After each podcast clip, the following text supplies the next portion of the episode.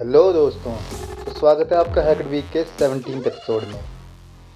सो अगर सबसे पहले न्यूज़ की बात करें तो सो यूएस ने दो चाइनीज़ हैकर्स पर कोविड नाइन्टीन रिलेटेड रिसर्च और उनके ट्रेड सीक्रेट्स को चोरी करने का आरोप लगाया है।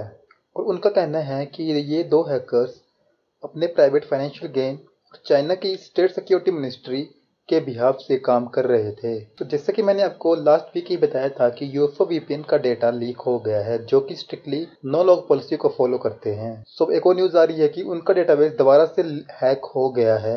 और इस बार इससे पासवर्ड प्लेन टेक्स्ट के फॉर्म में और यूज़र्स के आईपी एड्रेस वीपीएन सेशन के टोकन्स और यूज़र लोकेशन की जियो टैग्स भी साथ में कॉम्प्रोमाइज हो गए हैं। So Chinese Tencent security Xuanwu lab के रिसर्चर्स ने फास्ट चार्जर्स में एक नए फर्मवेयर वर्नेबिलिटी को ढूंढा है, जो कि फिजिकली और डिजिटली दोनों तरह से एक्सप्लॉइट की जा सकती है। और इस वर्नेबिलिटी को एक्सप्लॉइट करके अटैकर्स यूज़र्स के डिवाइस को बर्न कर सकते हैं। और उन्होंने ये टेस्ट 234 मॉडल्स पे किया, जिनमें से कि सिर्फ़ 35 मॉडल्स पे ये काम किया और उन्हें भी एक सिंपल सॉफ्टवेयर अपडेट के थ्रू फिक्स किया जा सकता है।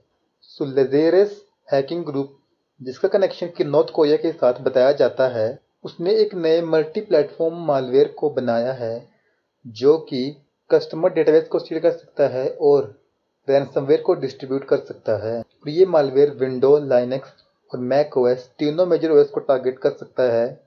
तो इसका नाम उन्होंने एम ए टी ए माता मालवे फ्रेमवर्क रखा है। सो फेकीज नाम का एक नया प्राइवेसी टूल आया है, जो कि यूज़र्स की इमेजेस के पिक्सल को एडिट करके, उनमें छोटे मोटे चेंजेस करके, उन्हें फेशियल कोऑर्डिनेशन टैग में यूज़ होने से रोज बचाता है। सो मान लीजिए कि आप अपनी इमेज को किसी सोशल मीडिया ऐप या साइट पर अपलोड करते हैं। सो अगर आपने ये इमेज फेकिस टूल को यूज़ करके अपलोड की होगी तो उसके बाद कोई हैकर या कोई सिक्योरिटी एजेंसी आपकी इमेज को लेके आप पे फेशियल कोऑर्डिनेशन टैग का यूज़ करके आपको ट्रैक नहीं कर सकते हैं। सो so, अगर अगली न्यूज़ की बात करें तो गार्मिन जो कि फिटनेस ट्रैकर और स्मार्ट वॉचेस को बनाती है उस पर एक रैंसवेयर अटैक हुआ है जिसके कारण उसकी वर्ल्ड वाइड सर्विसेज़ इंटरप्ट हो गई हैं। So Chinese drone maker D की एंड्रॉयड ऐप डी फोर कुछ ज़्यादा ही परमिशन की एक्सेस मांगती है और यूज़र्स के पर्सनल डेटा जैसे कि आई आई और सिम कार्ड के सीरियल नंबर और यहाँ तक कि एंटी डीबग और इनक्रिप्शन टेक्निक को यूज़ करती और इसके साथ साथ contacts, microphone, camera, location, storage, network connectivity change.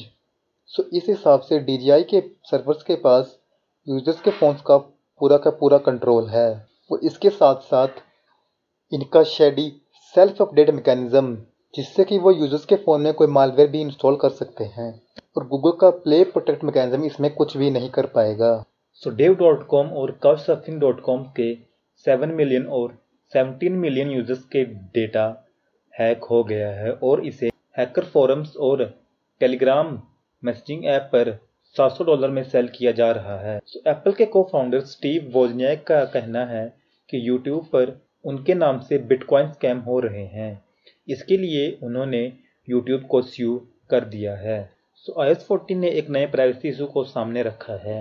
सो इस बार कुछ यूज़र्स का कहना है कि इंस्टाग्राम उनके कैमरा की एक्सेस ले रहा है, जबकि वो सिर्फ़ फ़ोटो फ़ीड को स्क्रॉल कर रहे हैं। सो क्लाउडफेयर में एक डाटा ब्रीच हुई है, जिसके कारण यूक्रेन के तीन मिलियन से भी ज़्यादा आईपी एड्रेस एक्सपोज हो गए हैं।